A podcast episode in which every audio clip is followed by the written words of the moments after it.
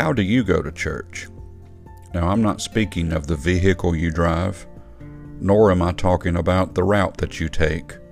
I'm not talking about what time you go. I'm not talking about which service you may attend daytime, evening, Wednesday. I'm not talking about that. What I'm really trying to get to is how do you, quote, go to church? When you walk through the doors of the church, what do you expect? Or what do you bring with you? Going to church can be defined by man in so many different ways. And I'm afraid that's what's happened. Is we, we have tried to define church. We have tried to organize church.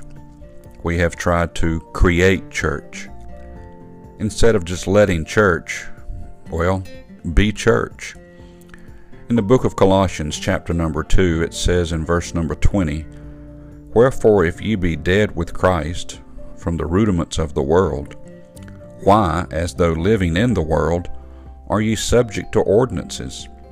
Touch not, taste not, handle not, which all are to perish with the using, after the commandments and doctrines of men?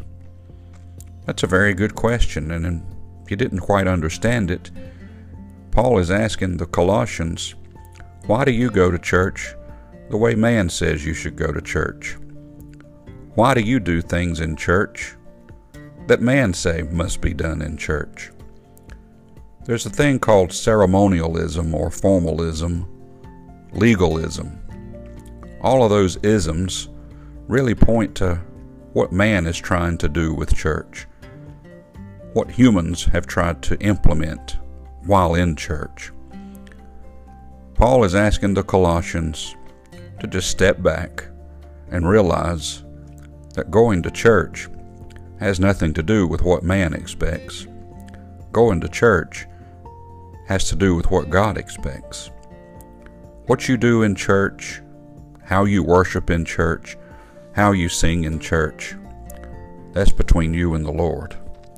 Do your best to not pay attention to what man desires, and let's get busy just worshiping Christ. May God bless you and have a wonderful day.